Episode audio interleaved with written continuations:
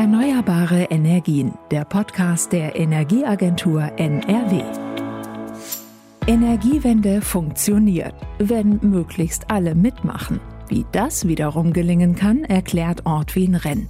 Er ist unter anderem wissenschaftlicher Direktor des Instituts für transformative Nachhaltigkeitsforschung IASS in Potsdam. Und er sagt, vier Faktoren sind wichtig, damit die Energiewende auf eine breite Akzeptanz stößt. Welche das sind, unter anderem das, fragt Tomke Menger von der Energieagentur NRW.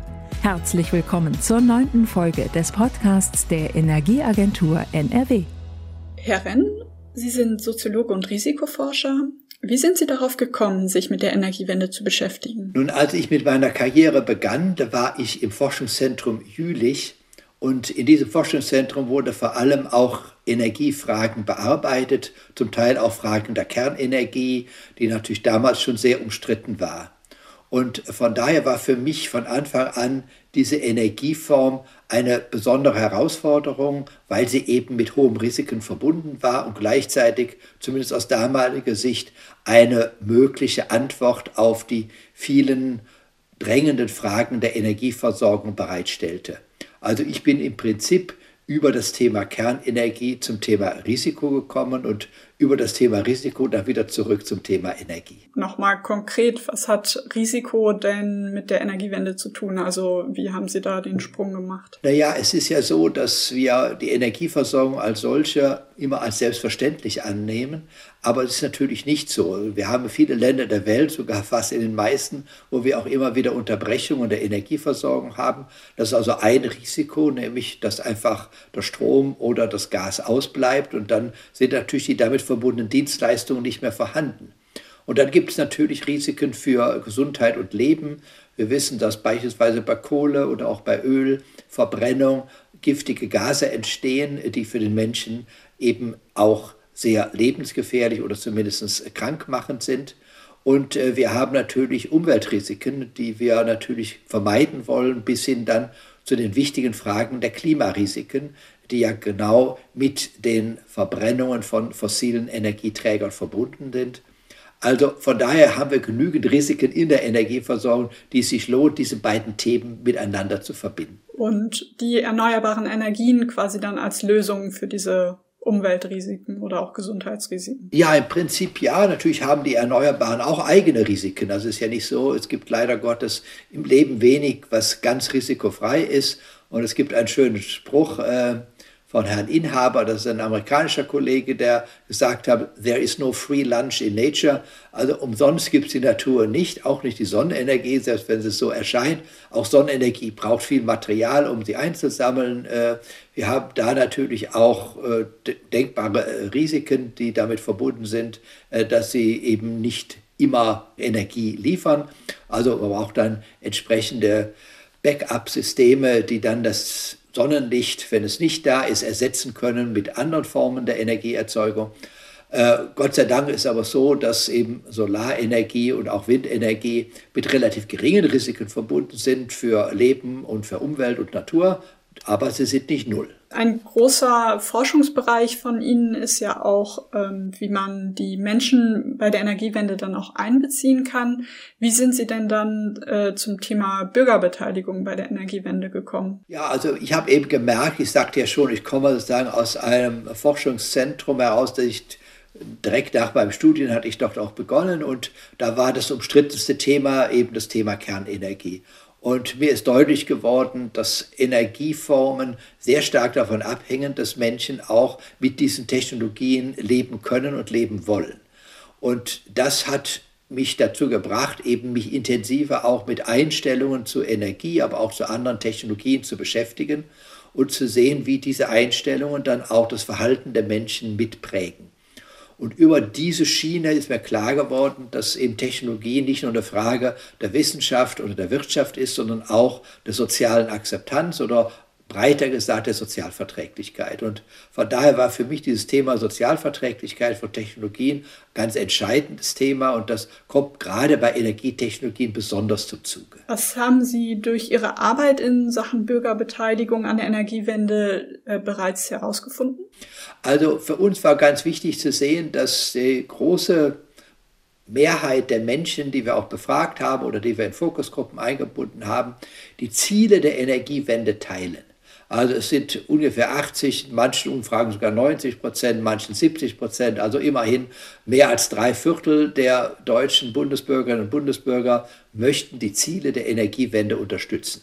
Wir merken aber auch, dass fast zwei Drittel sagen, die Art, wie die Energiewende in Deutschland umgesetzt wird, da haben wir große Abstriche. Wir finden, dass das nicht fair ist. Da werden Menschen, die eigentlich ohnehin schon sehr belastet sind, noch mehr belastet. Wir sehen, dass andere damit auch teilweise Gewinne machen und Geschäfte machen äh, und auf Kosten von anderen. Wir sehen, dass insgesamt die Umsetzung ein Stück weit chaotisch erfolgt, nicht wirklich koordiniert. Und wir sehen auch, dass das Ganze in, ja, für die Volkswirtschaft teurer wird als unbedingt notwendig. Und äh, wenn man also diese Einschätzungen sieht, dann merkt man, es gibt eine Kluft zwischen dem Ziel auf der einen Seite und der Art, wie dieses Ziel umgesetzt wird auf der anderen Seite.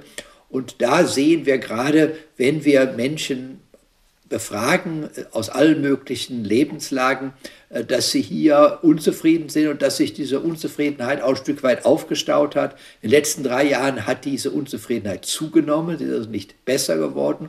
Und hier ist da auch klar auch eine Botschaft an Politik und auch an Wirtschaft. Also so wie es jetzt macht, sind wir nicht damit einverstanden. Das kann man sicherlich noch besser tun. Sie sprechen von einer Kluft und auch von einer Unzufriedenheit. Was sind denn aus Ihrer Sicht da Möglichkeiten, ja, entgegenzusteuern und auch die Umsetzung sozial verträglich zu gestalten? Also der erste Punkt, der wichtig ist, dass wir die Anliegen der Menschen nachempfinden können, auch die wirklich aufgreifen, also im wahrsten Sinne des Wortes zuhören, was passt ihnen denn nicht? Also was sind denn die Bedenken, was sind die Anliegen, was sind die Befürchtungen, die mit der Energiewende verbunden sind? sich dann zu fragen, welche dieser Anliegen und Bedürfnisse können wir durch eine veränderte Politik oder durch Veränderungen auch der technologischen Rahmenbedingungen ändern, welche sind hinnehmbar, die müssen wir annehmen. Wie gesagt, auch, äh, haben immer auch Nachteile bei solchen Transformationsprozessen und die müssen irgendwo auch gemeinschaftlich getragen werden. Und wo ist es auch ein Kommunikationsproblem, dass äh, Menschen Anliegen haben, die sie nicht haben müssten, wo es wir sehen, nein, das ist nicht wirklich notwendig, diese Angst, die ist unbegründet. Und da müssen wir eben versuchen, auch Menschen zu überzeugen, dass an dem Punkt äh, wir ja mit guter Evidenz und mit guter wissenschaftlicher äh, Nachweiskraft sagen können, ja, diese Befürchtung ist Gott sei Dank nicht realistisch. Da können wir sicher sagen, dass wir hier, sagen wir mal, äh, das nicht tun. Also nehmen wir so ein Beispiel. Also es gibt viel darüber, dass äh, bei Windanlagen eine Erhöhung der Krebshäufigkeit äh, zu verzeichnen sei. Alle statistischen Daten sagen, das ist nicht wahr. Da sehen wir auch keinen Zusammenhang. Also hier können wir auch Entwarnung geben. Sie haben ja in Ihrer Forschung auch vier Faktoren herausgefunden, äh, die wichtig dafür sind, dass Leute Dinge wie eben Windräder oder auch Solaranlagen besser akzeptieren. Welche sind das? Ja, es sind vier Faktoren, die sehr für die Akzeptanz von technologischen Anlagen, aber auch von Infrastrukturmaßnahmen notwendig sind, um sozusagen zu einer positiven Resonanz zu kommen. Das erste ist, es muss die Sinnhaftigkeit der kritischen Anlage des Windparkes der Solaranlage gesehen werden. Das heißt, das ist notwendig, um die Ziele zu erreichen, die ich erreichen möchte. Und das ist ja bei der Energiewende durchaus gegeben. Also Menschen sagen, wir wollen das. Bei den einzelnen Maßnahmen gibt es dann sehr oft dann auch Zweifel. Also es ist wichtig, die Sinnhaftigkeit und Notwendigkeit von Veränderungen deutlich zu machen und dass Menschen sagen, ja, das müssen wir machen, damit wir für die Zukunft dann auch, auch für die kommenden Generationen eine nachhaltige Lebenswelt hinterlassen. Das Zweite ist, es muss für die Menschen und für diejenigen, die für sie besonders wertvoll sind, eine positive Nutzen, Kosten- oder Risikochancenbilanz sein. Das heißt also, wenn Sie den Eindruck haben, dass das, was hier passiert, ihnen mehr Kosten oder mehr Risiken aufbürdet, als ihnen das Nutzen bringt, dann haben wir eher mit einer negativen Einstellung zu rechnen. Das ist ja auch nachvollziehbar. Also wenn ich den Eindruck habe, es schadet mir insgesamt, dann bin ich natürlich selten dafür. Da braucht man hohen Altruismus, um das wieder aufzuwiegen. Wichtig ist, es geht nicht nur um mich selber, das haben wir immer bei der Bevölkerungsfrage gesehen, sondern es geht um die Menschen, die mir am Herzen liegen. Das kann die Familie sein, das können aber auch Menschen mit niedrigem Einkommen sein oder Menschen in meinem Ort. Das Dritte ist, es muss die Selbstwirksamkeit oder die Souveränität über den eigenen Handlungsspielraum nicht einschränken.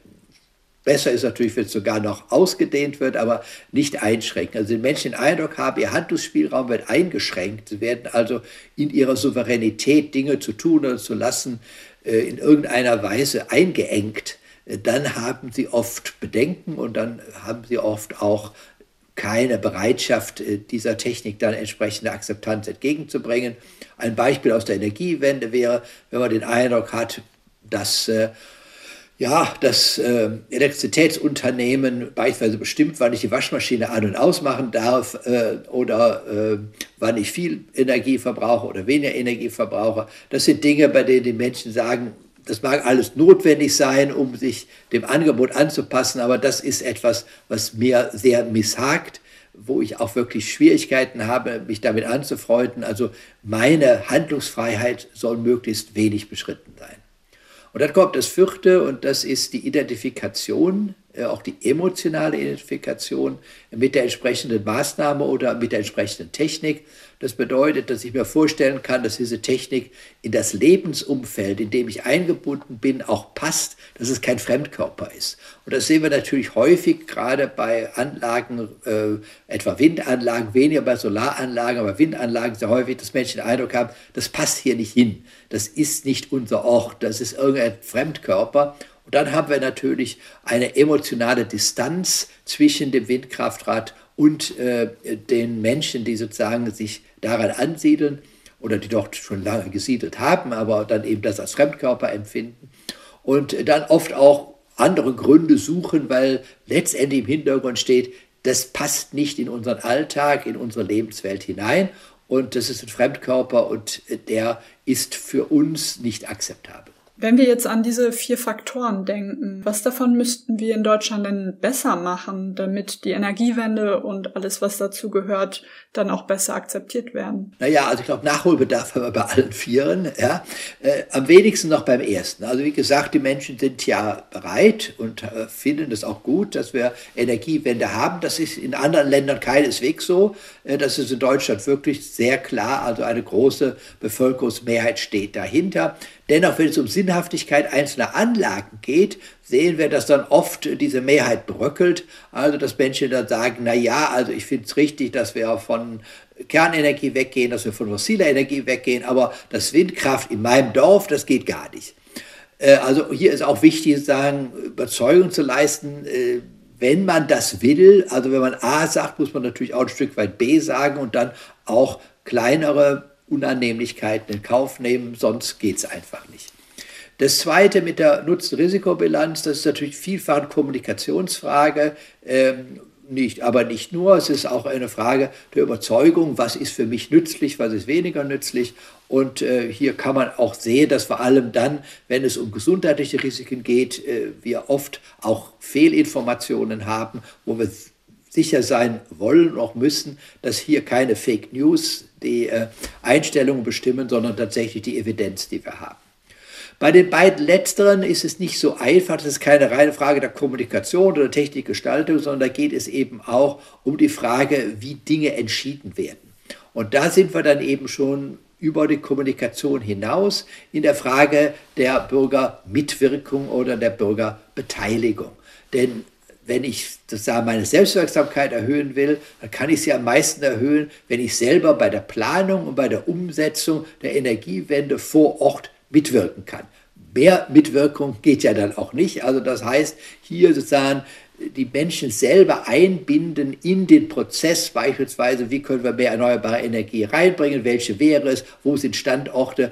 Das hebt die Selbstwirksamkeit, wenn das nicht einfach von oben bestimmt wird.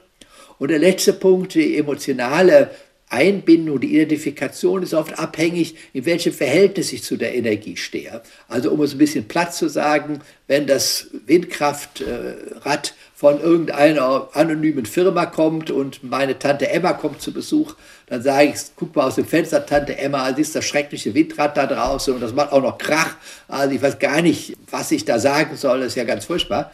Oder aber, wenn Tante Emma kommt und ich sage, guck mal, Tante Emma, jedes Mal, wenn das Windrad sich dreht, sind drei Cent mehr auf meinem Konto. Ich bin Miteigentümer dieses Windrades. Ist doch toll. Jetzt sind wir auch Teil der Energiewende.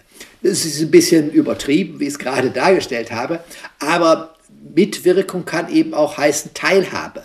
Dass man Miteigentümer einer solchen Anlage ist oder Miteigentümer in einer Energiegenossenschaft dabei ist. All das schafft auch emotionale Nähe und von daher sind hier auch viele Möglichkeiten gegeben, diese Punkte 3 und 4 mit der richtigen Form der Beteiligung dann auch zu verbessern. Mhm. Sie sagen also, dass es wichtig ist, einerseits eben mit den Leuten zu reden, ihnen dann auch die Vorhaben zu erklären, aber auch dann eben ihre Bedenken und Fragen zu hören, ähm, den Dialog zu suchen, die Leute auch zu beteiligen an Entscheidungen. Und zweitens ähm, finden Sie es eine gute Idee, Leute dann auch finanziell an erneuerbaren Energienanlagen zu beteiligen. Was davon finden Sie wichtiger oder ist vielleicht beides gleich wichtig? Ja, es sind ja zwei verschiedene Dinge, die man auch parallel machen kann. Auf der einen Seite ist es der Prozess der Planung und äh, die gesamten Genehmigungsverfahren, die wir haben, Planungsverfahren haben, haben ja teilweise auch schon partizipative Elemente, aber das kann man ausbauen. Und ich glaube, da sind wir auch noch nicht so weit wie manche andere Länder, die hier der Beteiligung sehr viel mehr Raum geben und Unsere Erfahrung ist, wir haben viele dieser Verfahren auch wirklich begleitet, auch wissenschaftlich evaluiert. Je mehr man den Leuten sozusagen auch zutraut, dass sie selber in dieser Planung mitwirken, desto mehr wachsen sie mit dieser Aufgabe. Also, dass dann nur der Stammtisch sozusagen bestimmt, was passiert, das ist immer so ein Zerrbild, passiert aber höchst selten, fast überhaupt nicht. In dem Moment, wo wir Menschen dazu auch animieren und auch motivieren können, dann an den Planungen aktiv mitzuwirken, tun sie das in hochrationaler Weise und versuchen dann auch das Beste für einen Ort herauszuholen. Also das ist die eine Seite, die ganz wichtig ist. Die andere Seite ist, dass eben nicht äh, solche Technologien irgendwo als ja, Fremdkörper empfunden werden. Ich hatte es ja schon mal verdeutlicht. Und das kann man natürlich dadurch am besten überwinden, dass eben dieser sogenannte Fremdkörper Eigenkörper wird. Und Eigenkörper wird er nur, wenn man selber in irgendeiner Weise daran Anteil nimmt. Und äh, das kann eben sein, dass man in der Energiegenossenschaft das äh, auch betreibt oder dass man Aktien hat oder äh, dass man sagen, ja, oder die Gemeinde daran Anteile besitzt. Alles das sind Möglichkeiten, diese Teilhabe auszudehnen und damit auch diese Form des Fremdkörpers weniger stark zu empfinden oder vielleicht sogar ähm, ganz auszuschalten. Die Erfahrung zeigt aber bei beiden, also sowohl wenn man Dialog anbietet, als auch bei der finanziellen Beteiligung an konkreten Anlagen, machen dann doch nur bestimmte Gesellschaftsgruppen mit. Eine breite Akzeptanz ist dadurch dann doch gar nicht möglich, oder? Naja, also wenn wir die Zahlen sehen, die wir inzwischen ja auch haben, es gibt auch gerade ganz neue Studien zu den Windkraftstandorten in Deutschland, die Mehrheit an diesen Standorten ist sehr wohl für die äh, Windkraftstandorte. Äh, es gibt äh, manchmal eine Mehrheit, wenn es darum geht, die weiter auszubauen, dass Leute sagen, da sind wir wieder zurück bei dem Thema Fairness, Sie sagen also, wir haben unseren Anteil getan, jetzt reicht's aber auch, ja. Äh, und von daher kann man das natürlich äh, durchaus auch nachempfinden. Aber insgesamt ist es gar nicht so, dass die Mehrheit auch der lokalen Bevölkerung gegen einen Ausbau bei so Wind- oder Solarenergie ist. Es gibt immer eine Gruppe, die wird es auch immer geben, die das nicht gut findet. Das ist auch eine Demokratie legitim. Aber wichtig ist, dass diejenigen, die noch noch nicht richtig wissen, ob das gut ist oder schlecht ist, die also von diesen vier Faktoren, die ich erwähnt habe, dann auch noch beeinflussbar sind, äh, dass man denen natürlich auch entgegenkommt. Das ist ein Teil eben der Sozialverträglichkeit. Und das funktioniert sehr gut. Wir haben Studien, die zeigen, dass tatsächlich äh, Anlagen, die in genossenschaftlicher Hand sind, in der Bevölkerung wesentlich mehr akzeptiert sind als diejenigen, die jetzt sagen wir, von einem Konzern, der weit weg ist, sein in einem Ort hineingesetzt wird. Das ist gar nicht bös gegen den Konzern gemeint, der macht das so gut wie er kann. Aber ich sage, es ist einfach das Gefühl, es ist ein Element von uns, hat eben mehr Kraft, als wenn es von außen ein Stück weit auch aufgepfropft wird. Und, äh, und da gibt es tatsächlich signifikante Unterschiede in der Akzeptanz. Das heißt nicht, dass jetzt überall plötzlich Leute Windkraft lieben. Wir sehen, dass in gerade bei den letzten Jahren viel auch an Widerstand gegen Windkraftanlage aufgetreten ist und dass da auch der Ausbau äh, sehr stark verlangsamt worden ist. Aber wir sollten immer vorsichtig sein. Es ist oft und fast nie die Mehrheit in einem Ort. Es kann auch eine kleinere, aber sehr Lautstärke Minderheit dann schon sehr viel auch bewirken, äh, auch in Richtung auf, äh, dass es gar nicht zustande kommt oder sich verzögert. Ähm, und äh, das ist, wie gesagt, eine Demokratie auch völlig legitim. Äh, das, so lebt ja auch äh, der politische Diskurs. Aber um diesen politischen Diskurs auch ein Stück weit äh, zu beeinflussen, äh, ist es durchaus sinnvoll, diese vier Faktoren sich immer wieder vorzunehmen und dann zu sagen, was können wir als Betreiber oder was können wir als Planer oder als Regulatoren tun, um positiv auf diese vier Akzeptanzfaktoren hinzuwirken. Ja, damit eben äh, die Akzeptanz quasi auch erhalten bleibt, selbst wenn sie jetzt da ist. Wenn es dann irgendwann doch nur Konzerne von außen sind, dann kann sich das ja auch schnell ändern. Aber auf der anderen Seite in Energiegenossenschaften können natürlich nur Leute mitmachen, die sich dann auch leisten können, so einen Anteil zu kaufen. Was ist denn mit den Leuten, die eben nicht genügend Geld haben, sich äh, dort finanziell zu beteiligen? Ja, das ist wirklich ein wichtiges Thema. Also es ist klar, ich sagte eben schon, Fairness ist ja oft auch als Kriterium genannt worden oder soziale Ungerechtigkeit. Und oft haben wir es eben so, dass Leute, die beispielsweise Solaranlagen auf Dächern haben, das hat sich für die auch ganz gut ausgezahlt. Ja, das ist auch nichts falsch, aber die anderen, die es nicht haben, mussten dann äh, äh über die EEG-Umlage also dann noch das mitfinanzieren. Und da hat es natürlich auch, äh, ja, Gefühle von ungerecht behandelt sein gegeben. Äh, für mich sind wichtig zwei Dinge. Das eine ist, dass tatsächlich die Schwelle, um in solchen Genossenschaften mitzuwirken, sehr niedrig ist. Das ist der eine Punkt, dass eben auch Leute mit niedrigem Einkommen, die müssen ja nicht dann mit äh, großen Geldsummen dabei sein, sondern mit kleineren Geldsummen, die sie durchaus auch finanziell stemmen können, mit dabei sind. Das andere ist, dass man eben auch Gemeindevorteile damit sieht, also die für alle zugutekommen im Sinne des Kollektivs.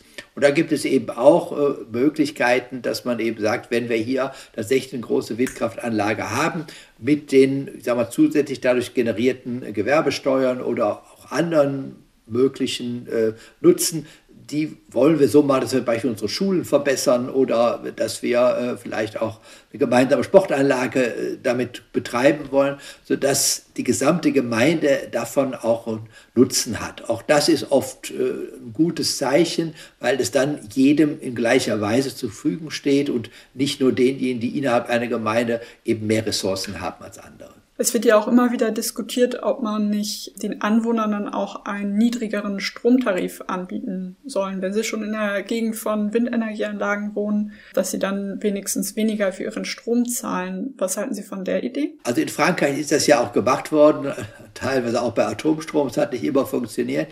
Es kann natürlich zu einer Art von Spaltung führen, weil man natürlich sagen muss, wo mache ich die Grenze zwischen denjenigen, die jetzt den Billionstrom kriegen und die das nicht kriegen. Äh, das ist so ein bisschen immer so die Frage es jetzt dann die Sichtbarkeit einer äh, Windanlage? Ist es innerhalb der Gemeindegrenzen, obwohl es da Leute gibt, die das Ding gar nicht sehen und relativ weit davon entfernt sind? Also da gibt es immer so ein bisschen so Fragen der Zurechenbarkeit. Es gibt auch gerade in Deutschland dann häufig, das wissen wir auch aus Umfragen, dass sowas auch ein bisschen als, ja, ähm, negativ gesehen würde, also dass man einen kauft. Ja? Also direkte Geldtransfers würde ich auch nie tun, das ist eine relativ problematische Geschichte. Aber auch ist eine billige Strom ist so ein bisschen, ähm, ja, man könnte es, um es extrem zu sagen, auch als Bestechung sehen. Und äh, da ist eine hohe Sensibilität, wenn das in diese Richtung geht. Also ich sage mal, kommerzielle Dienstleistungen, die für alle zur Verfügung stehen, werden dagegen, ja, weil sie gemeinwohlorientiert sind, auch äh, sehr positiv gesehen. und auch Mitgliedschaft. Mitgliedschaft heißt ja, ich investiere da drin, kriege auch Geld zurück. Das ist, ich gebe und ich nehme. Das sind Dinge, die durchaus auch akzeptiert sind. Wenn es aber so aussieht, als ob die Akzeptanz gekauft würde, dann sinkt sogar die Akzeptanz in vielen Fällen. Kommen wir nochmal zurück auf den Dialog und eben auf die Beteiligung an den Entscheidungen, die auch die Energiewende betreffen. Ähm, da sollen ja Bürger auch eigentlich auf allen Ebenen beteiligt werden. Also es gilt sowohl vor Ort, wie wir es jetzt gerade besprochen haben, als auch auf regionaler Ebene und auch national müssen ja Entscheidungen über die Energiewende und wie wir sie umsetzen gefällt werden. Welche Instrumente gibt es denn auf diesen verschiedenen Ebenen, um mit den Bürgern ähm, in einen Dialog zu kommen? Also das ist auch ein wichtiger Punkt. Wir haben also das, was wir Vertical Governance nennen, also horizontale und vertikale Governance. Also die vertikale ist also Kommune, dann der Kreis, dann das Land und dann der Bund und dann EU. Also diese verschiedenen sozusagen aufeinander aufbauenden regionalen Akkumulationen. Und da müssen wir unterschiedliche Formen finden, um Bürger einzubinden. Also auf der Kommunalebene ist es relativ einfach. Man kennt sich gegenseitig, da kann man auch nach Freiwilligkeitsprinzip machen, aber vielfach machen wir es auch so, dass wir zufällig ausgewählte Bürger und Bürgerinnen nehmen, sodass jeder die gleiche Chance hat, damit reinzukommen. Das kann man bis quasi auch auf der Landkreisebene machen. Wenn wir dann auf Bundesebene oder Landesebene sind, ist es oft so, dass man zumindest als Ergänzung dazu, auch das kann man machen, eben die wichtigsten, man nennt das Neudeutsch Stakeholder, also die wichtigsten Gruppen, also aus der Wirtschaft, aus der Zivilgesellschaft, aus der Umweltbewegung zusammenholt und sagt, äh, was wäre denn jetzt für euch dann die richtige Planung? Was sollten wir machen auf Landes- und auf Bundesebene. Also wenn es zum Beispiel um äh, große Transitstrecken äh, für den Stromtransport geht, also Überlandleitungen. Äh, man kann ja nicht von A nach B und von C nach Z machen und dann von B nach C lässt man es sein. Ja, das, das, das muss ja dann fortgeführt werden. Also da gibt es eben auch, sag mal, technische oder logistische Zwänge. Äh, das heißt, wir brauchen, müssen uns auf höherer Ebene entscheiden. Und da muss die Beteiligung in der Regel, ich sag mal, äh, durch Interessengruppen sein, die äh, aber so eine breite umfassen, dass sich die meisten Bürger und Bürgerinnen darin in irgendeiner Form repräsentiert sehen. Und das können dann runde Tische sein oder äh, Stakeholder-Workshops, also immer, wie man es wie macht. Ja, da gibt es viele verschiedene Verfahren. Aber auch auf der überregionalen Ebene kann man auch mit zufällig ausgewählten Bürgern, aber die hätten dann mehr so Empfehlungscharakter. Das ist dann, hat dann eine andere Struktur, als wenn man es auf der kommunalen Ebene macht. Das heißt, auf einer kommunalen Ebene, wenn man da eine Zufallsauswahl macht, dann würden Sie die Ergebnisse als relevanter oder auch bindender sehen, als wenn man eine Zufallsauswahl auf nationaler Ebene macht? Also ist in beiden Fällen, das wissen wir ja aus da politisch gesehen, es dürfen es nur Empfehlungen sein. Wir haben ja kein imperatives Mandat, das gilt auch für Bürgerbeteiligungsverfahren. Aber es ist so, wenn Sie auf der kommunalen Ebene das machen und Sie ziehen, ich sage mal 30, 40 Leute und Sie haben, weiß ich was, 20.000 Bürger, dann kriegen Sie schon eine relativ gute Auswahl, ich sage mal, oder Heterogenität hin äh, und dann kann man es auch näher sozusagen an dem Geschehen des einzelnen Ortes ansetzen. Wenn Sie das auf Bundesebene machen, ja, wir haben ja so etwas wie Bürgerräte, wo das getan wird, das finde ich auch sehr gut, das unterstützen wir auch. Die machen aber dann eher generelle Politikempfehlungen. Also die werden keine Standortfragen jetzt zum Beispiel damit äh, behandeln äh, oder höchstens Richtlinien für die Standortauswahl. Und äh, da ist es schon auf einer eher abstrakten Ebene. Und da sind natürlich auch viele andere Belange gleichzeitig zu berücksichtigen. Da kann man auch sehen, dass äh, das, was jetzt ein, also zum Bürgergutachten kommt und das, was jetzt vielleicht aus dem runden Tisch kommt, das vielleicht was aus der rechtlichen Prüfung kommt und was aus der internationalen Prüfung kommt und das EU-konform ist und so weiter, da kommen doch mehr Stränge zusammen und da ist natürlich das Parlament äh, in der Regel die Gruppe, die dann äh, alles das zusammenfügt und dann in eine wichtige oder eben auch relevante Entscheidung äh, umsetzt. Das ist einfach, ich sag mal, ne, im kommunalen Bereich ist es näher an der der Windkraftanlage oder der Solaranlage, soll die gebaut werden, wo soll die gebaut werden, gibt es Alternativen. Äh, das geht dann, glaube ich, sehr viel konkreter und dann ist auch der Austausch zwischen den Behörden und den Parlamenten und diesen zufällig ausgewählten Bürgern und Bürgerinnen näher, schneller und auch effektiver im gegenseitigen Austausch. Sie haben angesprochen auch die nationalen Bürgerräte, die vielleicht etwas abstrakter arbeiten. Ähm, dazu gab es ja in Frankreich einen Klimarat, wo ähm, 150 solcher eben zufällig ausgewählten Bürger sich zusammengesetzt haben und ja wirklich weitreichende Maßnahmen zum Klimaschutz beschlossen haben, um diese dann eben als Empfehlung an den Präsidenten zu geben. Diesen Sommer wurden da die Ergebnisse vorgestellt. Inwieweit könnte das auch für Deutschland eine Möglichkeit sein, Klimaschutz und Energiewende wieder voranzubringen? Also ich bin dem äh, Verfahren sehr positiv äh, zugewandt. Wir haben auch sehr viel mit unseren französischen Kollegen, die das gemacht haben, gesprochen. Wir sind auch dabei, so etwas Ähnliches für Deutschland zumindest zu konzipieren und hoffen auch, dass wir es dann im nächsten Jahr umsetzen können. Ähm, also das ist etwas, wo ich denke, dass es als Ergänzung zur Politik enorm wichtig ist, auch zur Bereicherung der Politik, äh, weil die Politik oft auch nicht so genau weiß, welche Präferenzen die Menschen haben, wenn sie einmal gut informiert sind. Die Meinungsbefragungen sind da kein Ersatz für, denn häufig sind die Meinungsbefragungen ja so, dass Menschen die Konsequenzen ihrer eigenen Antworten noch nicht so richtig bedacht haben. Das wird zwischen Tür und Angeln ausgefüllt. Das ist gut als Stimmungsbild, aber gerade bei diesen sogenannten Mini-Publics, äh, die dann in Frankreich unternommen worden ist, wurde den Leuten gesagt, also das und das ist möglich, das und das sind die Konsequenzen, die können nochmal diskutieren, debattieren. Das heißt also, wir sprechen da von einem informierten Konsens oder von einer informierten Empfehlung. Und diese informierte Empfehlung ist eine, wo man sich über die Konsequenzen erstmal schlau gemacht hat, auch die Expertinnen und Experten dazu gehört hat und dann sagt, ja, also ich würde trotzdem dafür oder dafür sein. Und das war auch ein ganz wichtiger Punkt, dann auch für Präsident Macron zu sagen, dass die französische Bevölkerung offensichtlich viel mehr bereit ist, auch Veränderungen zu akzeptieren, als das nach außen erschien. Und ich glaube, das ist schon mal eine wichtige Rückmeldung. Er hat auch deutlich gemacht, er kann nicht alle Empfehlungen übernehmen. Das wird er auch nicht. Ja, und hat auch schon gesagt, welche und welche nicht. Da sehen wir nochmal diese etwas abstraktere Ebene äh, auf der nationalen Ebene. Aber diese Impulse, die dort gesetzt worden sind, die sind wichtig auch, denke ich, für die Bevölkerung zu sehen, aha, unsere Anliegen werden aufgegriffen, nicht eins zu eins umgesetzt, aber sie werden aufgegriffen, sie werden diskutiert, sie werden erörtert und auch dann in irgendeiner Form äh, umgesetzt. Und das ist natürlich schon mal eine wichtige Rückmeldung und auch ein, sag mal, eine recht wichtige Medizin gegen Politikverdrossenheit oder äh, eben, ja, das Gefühl, die da oben machen sowieso, was sie wollen und wir sind da draußen. Ja, auf nationaler Ebene kann man eben entweder im Klimarat oder auch generell eben darüber sprechen, wie die Energiewende allgemein umgesetzt wird. Nur wir sehen aus Erfahrung in konkreten Projekten, dass es dann doch auch, wenn es um ein ganz konkretes Projekt, zum Beispiel um eine Windenergieanlage geht, dass manche Menschen dann ähm, in diesen Veranstaltungen über eben Sinn oder Unsinn der Energiewende diskutieren wollen, was dann ja vor Ort schlecht möglich ist. Und ähm, der Vorhabenträger vor Ort, der diesen Dialog anbietet, der kann halt nur über sein Projekt sprechen und nicht unbedingt über äh, die Energiewende allgemein diskutieren. Was würden Sie dem Vorhabenträger in so einer Situation raten?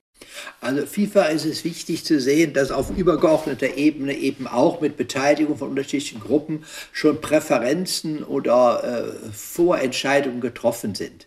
Ähm, also wenn man beispielsweise sagt, also diese Trasse hier ist auch abgesprochen worden mit dem BUND, mit den wichtigsten Umweltgruppen. Und die haben gesagt, doch, das ist notwendig, das brauchen wir, weil wir sonst äh, tatsächlich diese Energiewende nicht vorantreiben können dann kann man vor Ort sagen, also diese Frage haben wir nicht nur mit der DNA oder wer auch immer entschieden, sondern da gab es schon ein breites Bündnis aus Wirtschaft, NGOs, also Nichtregierungsorganisationen und vielleicht sogar bürgerschaftliches äh, Engagement ähm, auf dieser höheren Ebene. Das hilft sehr häufig, weil man dann sagen kann, da war die auch dabei. Also ja, äh, du warst zwar nicht als Person dabei, aber es waren Menschen wie du in irgendeiner Weise an dieser Entscheidungsfindung äh, mit dabei. Wenn du jetzt besonders Umweltschutz betroffener bist oder besonderem Maße glaubst, dass es gesundheitsschädlich ist oder sonst was, diese Fragen sind auch mit Berücksichtigung der Institutionen und der Gruppen, mit denen du dich normalerweise identifizierst. Diese Gruppen waren dabei Und das hilft sehr häufig dann auch zu sagen, jetzt geht es wirklich darum, wo kommt die Windanlage hin, dass wir sie brauchen. Darüber haben wir auf höherer Ebene mit Beteiligung schon entschieden. Ja, wir können nicht immer das Rad von erneuern erfinden. Und das hilft teilweise. Es hilft nicht immer, das ist klar. Manchmal ist es auch strategisch von den Leuten, wenn sie unter Druck geraten, dass sie dann wieder den Grundkonsens in Frage stellen. Aber letztendlich hilft es zu sagen, das war jetzt nicht eine einsame Entscheidung von irgendeinem Landrat oder das war jetzt äh, irgendein Konzern, der gesagt hat, wir brauchen diese Leitung oder wir brauchen diese Windkraft, sondern dahinter steht eine Planung, die auch einem offenen politischen Prozess zugänglich war. Ich möchte jetzt nochmal den Bogen spannen zu der aktuellen Situation. Ähm, in letzter Zeit werden auch oft Parallelen zwischen Klimaschutz und der Corona-Krise gezogen. Auch bei den Maßnahmen gegen die Pandemie ist ja die Akzeptanz der Bevölkerung sehr wichtig. Was können wir vielleicht aus der Corona-Krise für die Akzeptanz der Energiewende lernen? Ja, also ich glaube, zum einen können wir lernen, dass Maßnahmen durchaus, auch selbst wenn sie tatsächlich, ich sag mal, den dritten Akzeptanzfaktor, nämlich die Selbstwirksamkeit oder Souveränität einschränken, das wird geschluckt, wenn die Sinnhaftigkeit eingesehen wird. Es ist interessant, wir haben eine große internationale Studie, die gerade rausgekommen ist, aus 64 Ländern, die zeigen, die Menschen sind dann am ehesten mit den Maßnahmen einverstanden, je mehr sie den Eindruck haben, dass ihre Regierung allgemeinwohlorientiert ist. Wenn Sie den Eindruck haben, die Regierung macht da sozusagen eigene Rezepturen, um andere Ziele, vielleicht auch egoistische Ziele zu erfüllen, sackt dann die Zustimmung zu den Maßnahmen direkt ab. Also das ist ein wichtiger äh, Punkt. Also wenn der Eindruck entsteht, wir brauchen für den Klimawandel die Energiewende und die und die Maßnahme hilft wirklich der Energiewende und da sind nicht irgendwelche geheimen Dinge da noch drin oder Second Agendas, wie die Amerikaner so schön sagen, also Hintergrundsachen, äh, um andere politische Spielchen zu machen, dann ist die Sache tot. Äh, wenn man aber den Eindruck hat, es geht tatsächlich nur darum, dann ist auch die Akzeptanz höher. Das ist also eine der wichtigen äh, Lektionen, die wir gelernt haben. Die zweite ist, dass es ganz wichtig ist, dass wenn man also tatsächlich solche Maßnahmen akzeptiert, man in irgendwann eine Rückmeldung braucht, dass es auch was nützt. Und äh, das haben wir jetzt in der Covid-19-Krise doch sehr deutlich spüren können, doch wo Menschen den Eindruck haben, auch das nützt ja gar nichts, was wir hier tun, ja, Zahlen bleiben ja hoch, dann wird man lasch.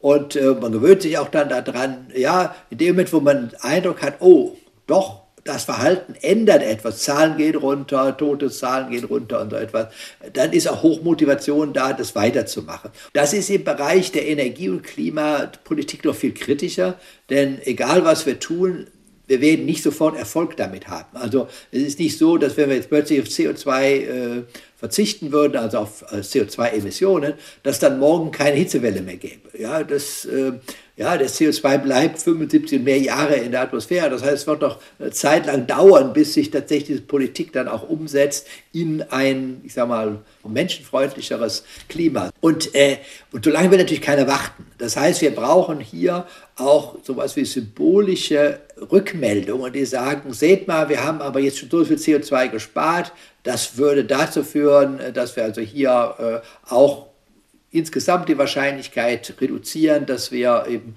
schwere Klimaschäden zu erwarten haben. Äh, das ist alles nicht so einfach in der Kommunikation, aber es ist ganz wichtig, dass es solche Rückmeldungen gibt. Wo Sie gerade von Unsicherheit sprechen, ähm, Sie haben letztes Jahr ein Buch mit dem Titel Gefühlte Wahrheiten, Orientierung in Zeiten postfaktischer Verunsicherung veröffentlicht.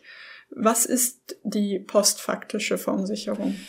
Ja, also dass gelogen wird, ist schon immer da gewesen, das ist nichts Neues. Ich glaube, was wir im Moment erleben, ist, dass für viele Menschen die Grenze zwischen dem, was wahr ist und was Fiktion ist, verschwimmt.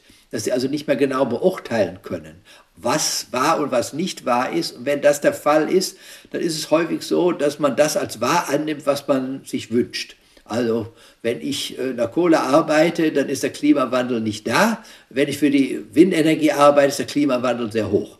Also im Prinzip suche ich mir die Wahrheit raus, die mir passt. Das kann natürlich nicht funktionieren, das ist klar. Aber wenn es sehr große Unsicherheit darüber gibt, was noch wahr ist und was nicht wahr ist, wo es faktisch ist und wo es sozusagen Fiktion ist, äh, wenn diese Grenze immer weiter verschwimmt, dann fehlen auch Orientierungen. Und dann ist es oft so, dass nur die gefühlten Wahrheiten übernommen werden, um die Titel nochmal aufzunehmen. Also was für sich für mich richtig anfühlt, das erkenne ich auch als wahr an. Leider Gottes stimmt es aber dann oft auch nicht. Ja, es gibt viele Dinge, die sind kontraintuitiv. Und äh, dann ist die Enttäuschung auch groß. Und äh, da sehen wir eben, dass Populisten damit sehr gut spielen, dass sie eben sagen, Wahrheiten vertreten, die den Leuten gefallen, die aber einer größeren Evidenz sozusagen wirklich nicht zugänglich sind und dass sie falsch sind, häufig sich erst sehr viel später herausstellt und äh, dann natürlich eine besondere Zugkraft haben. Und das ist eine der Gefahren, die ich sehe, auch in der Energiewende, dass hier also Rattenfänger äh, mit äh, falschen Flötentönen, sagen die Leute, hinter sich herziehen, weil sie eben nicht merken, was ist davon Fiktion und was ist davon wirklich wahr. Haben Sie dafür Beispiele in der Energiewende, mit welchen gefühlten Wahrheiten dort gehandelt wird? Naja, also es gibt immer wieder äh, Gerüchte, also zum Beispiel, dass äh, eben durch Infraschall bei äh, Windanlagen äh, Krebs erzeugt wird. Ich hatte es schon mal kurz erwähnt. Äh, damit kriege ich natürlich jeden hinterm Ofen hervor, weil er sagt, also das darf natürlich nicht sein, ja, dass ich dann äh, Krebs bekomme. Die Evidenz ist extrem gering. Äh, natürlich gibt es immer Unsicherheiten, das wissen wir, aber danach könnte man gar nichts mehr tun. Und, äh, und da ist aber oft so, das habe ich auch selber erlebt, dass es für viele Menschen sagen, ich weiß nicht mehr, wem ich glauben soll. Also da kommt der Professor X, der sagt, das ist alles ganz furchtbar, da kommt der Professor Y und sagt, der Professor X spinnt. Und ja, ich kann es ja nicht nachprüfen. Also Menschen haben ja keine Möglichkeit, das dann nachzuprüfen, ob das dann stimmt, äh, ob der Infraschall dann wirklich Krebs erzeugt oder nicht. Und da brauchen wir gute, glaubwürdige Institutionen wie Akademien der Wissenschaften oder so etwas, die jetzt wirklich äh, eine Meta-Analyse machen, alle Daten sammeln und dann auch sagen, nein Leute, äh, diese Vermutung ist allem, was wir heute wissen, nicht korrekt. Ähm, also das sind ganz wichtige Dinge oder jetzt auch in Covid-Krise haben wir das ja mehrfach jetzt mit Impfung, dass wir sagen können, also äh, bestimmte Dinge, die jetzt viele Impfgegner äh, gesagt haben, äh, dass man sich eben nicht impfen soll, äh, weil äh, beispielsweise die DNA des Menschen davon betroffen sein würde. Da können wir aus wissenschaftlicher Sicht sagen, das ist mit Sicherheit falsch, also das stimmt nicht. Aber für die Leute, die es hören, ist das oft, sagen, naja, aber der andere hat auch einen Doktortitel, ja, äh, warum glaube ich dem und dem anderen nicht? Und mit dieser Form müssen wir fertig werden und gerade in diesem Buch Gefühlte Wahrheiten habe ich versucht, auch Strategien aufzuzeigen, die man selber äh, nehmen kann, um zu sagen, die gefühlte Wahrheit von der, ich sag mal, wissenschaftlichen Wahrheit zu differenzieren. Von welchem Anteil an der Bevölkerung sprechen wir denn? Also wie viele Menschen sind so ja mittlerweile verunsichert, dass sie sich eher quasi auf ihr Bauchgefühl verlassen und äh, dann vielleicht auch in ja eine Falle tappen, weil es eben nicht intuitiv ist. Also ich würde sagen 100 Prozent, ja, also ich auch. Also für Dinge, wo ich nichts weiß, verlasse ich mich auch auf das Bauchgefühl, ja. Äh, nur als Wissenschaftler ist man natürlich trainiert, sehr skeptisch zu sich selber auch zu sein und dann immer wieder zu hinterfragen, ob man das, was man jetzt glaubt, auch wirklich stimmt. Äh, aber nichtsdestotrotz, das ist, glaube ich, menschlich. Ja? Da würde ich euch jetzt nicht sagen, das sind die Gebildeten oder die Ungebildeten oder was auch immer. Auch der Gebildeste ist nicht gefeit gegenüber, äh, dass ganze Dinge plausibel erscheinen und man nimmt die dann an und bei näherer Nachprüfung merkt man, dass sie nicht stimmen. Glaube, kritisch wird es dann, wenn man nicht mehr lernen will. Und das haben wir natürlich durch sozialen Medien teilweise jetzt der Fall. Wir nennen das ja die Echokammern oder die Blasen, äh, dass ich letztendlich mich nur noch selbst bestätigen will. Und dann wird es kritisch, weil ich dann keine Auseinandersetzung mehr mit dem anderen möchte, weil ich ja weiß, ich habe ja sowieso recht. Und, äh, und dann kommt es eben zu dieser starken Polarisierung. Das ist bei uns noch nicht so breit getreten, das ist gut, aber die Gefahr besteht und da würde ich auch keinen von ausschließen, mich eingeschlossen. Und wenn jetzt Umsetzer der Energiewende, die die Energiewende voranbringen wollen, ähm, was könnten die denn gegen diese Verunsicherung tun? Ja, es gibt mehrere Punkte. Das eine ist, also vielfach ist es so, dass ähm, Menschen schon Vertrauen haben in bestimmte Institutionen oder auch in Gruppierungen. Und je breiter man sozusagen eine Aussage, sagen wir mal, auch von Institutionen verifizieren lassen kann, desto größer ist die Glaubwürdigkeit insgesamt. Also wenn ich sage, diese Aussage wird auch getragen von den Umweltschützern, die wird getragen auch von der Industrie, die wird auch getragen äh, von den Akademien der Wissenschaften, äh, dann wird man sagen, naja, also dass die alle daneben liegen, ist wahrscheinlich schon ein bisschen unwahrscheinlich. Also eine gute Koalition hinzubekommen, ist oft sehr wichtig, um der Sache insgesamt glaubwürdig zu haben, denn jedes Individuum hat sagen wir, eine andere Bezugsperson oder eine andere Bezugsinstitution, für die sie besonderem Maße ein Vertrauensverhältnis aufgebaut hat. Äh, das ist also ein wichtiger Gesichtspunkt. Ein zweiter äh, Gesichtspunkt ist, äh, dass man mal, deutlich mal sagt, auf welche Quellen man zurückgreifen kann. Das gilt vor allem dann, wenn es um Evidenz geht. Da kann man eben auch schon sehen, es gibt sehr gute Zeitschriften, die haben ja, ein, ein kritisches äh, Review-Verfahren, bei dem man also so schnell nicht mit irgendwelchen Behauptungen durchkommt. Und, äh, und das ist dann auch in gewissem Sinne geadelt durch die Wissenschaft. Also auch da kann man auch ein bisschen Vertrauen hineinsetzen und gleichzeitig kann man natürlich als Kommunikator auch sich darauf äh, beziehen. Das muss, ja, man muss erklären, wo man es her hat, ja, äh, was dahinter stand, ja, äh, welche Untersuchungen dahinter standen, ja, und äh, das hilft dann auch schon. Also das habe ich auch immer wieder gemerkt, dass das äh, äh, hilft. Und das Letzte, was man sicherlich machen kann, ist, dass man äh, nochmal deutlich macht, warum bestimmte Dinge nicht stimmen können und da auch tatsächlich, ja, das, was die Leute in der Schule gelernt haben oder das, was sie leicht nachlesen können, äh, darauf nochmal rekrutieren kann. Äh, das hilft dann natürlich auch. Also wenn jemand, weiß nicht, was den zweiten Hauptsatz der Thermodynamik äh, dauernd verletzt und Perpetuum mobile baut, äh, dann ja, kann man sagen, das haben schon viele Jahrhunderte lang versucht. Äh, ein Blick ins Physikbuch zeigte, das kann nicht funktionieren. Ähm, und ja, auch wenn die Leute nicht ins Physikbuch schauen, da haben wir dann doch den Eindruck, naja, wenn da so Basales nicht stimmt, äh, dann sollten wir da lieber vorsichtig sein. Wenn wir jetzt am Schluss von unserem Gespräch nochmal so Revue passieren lassen, worüber wir gesprochen haben, wir haben darüber gesprochen, wie kann man die Leute einbinden, wie kann man sie an Entscheidungen beteiligen, wie kann man sie auch finanziell beteiligen? Wie kann man kommunizieren, dass ja auch die Fakten und Hintergründe deutlich werden? Wenn Sie das alles betrachten, was würden Sie sich von den Umsetzern der Energiewende in Nordrhein-Westfalen und auch andernorts wünschen? Also mein erster Wunsch ist, dass tatsächlich zugehört wird auf die Anliegen der Menschen, die eben bestimmte Befürchtungen, Assoziationen, äh, vielleicht auch Erwartungen äh, an die Energiewende haben. Ähm, manchmal meinen wir, wir wüssten das alles und ich als Sozialwissenschaftler glaube schon, dass ich oft hingehört habe und dennoch lerne ich immer wieder was Neues. Also tatsächlich zu sagen, wir wissen noch lange nicht alles, wir müssen zuhören können.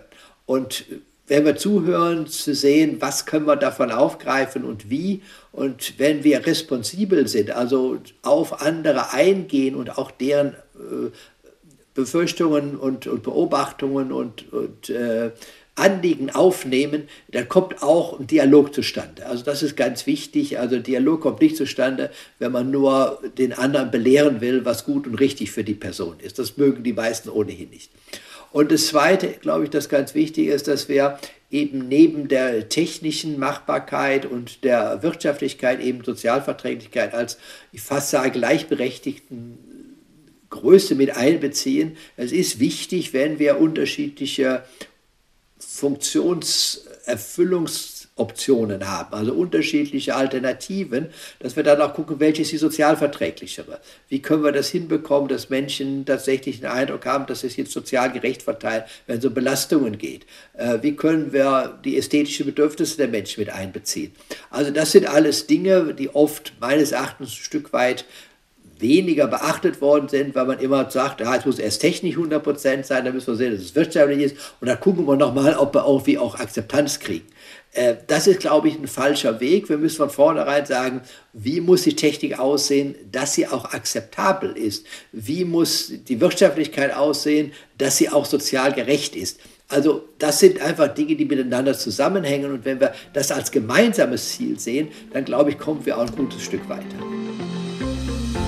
Das war Erneuerbare Energien, der Podcast der Energieagentur NRW.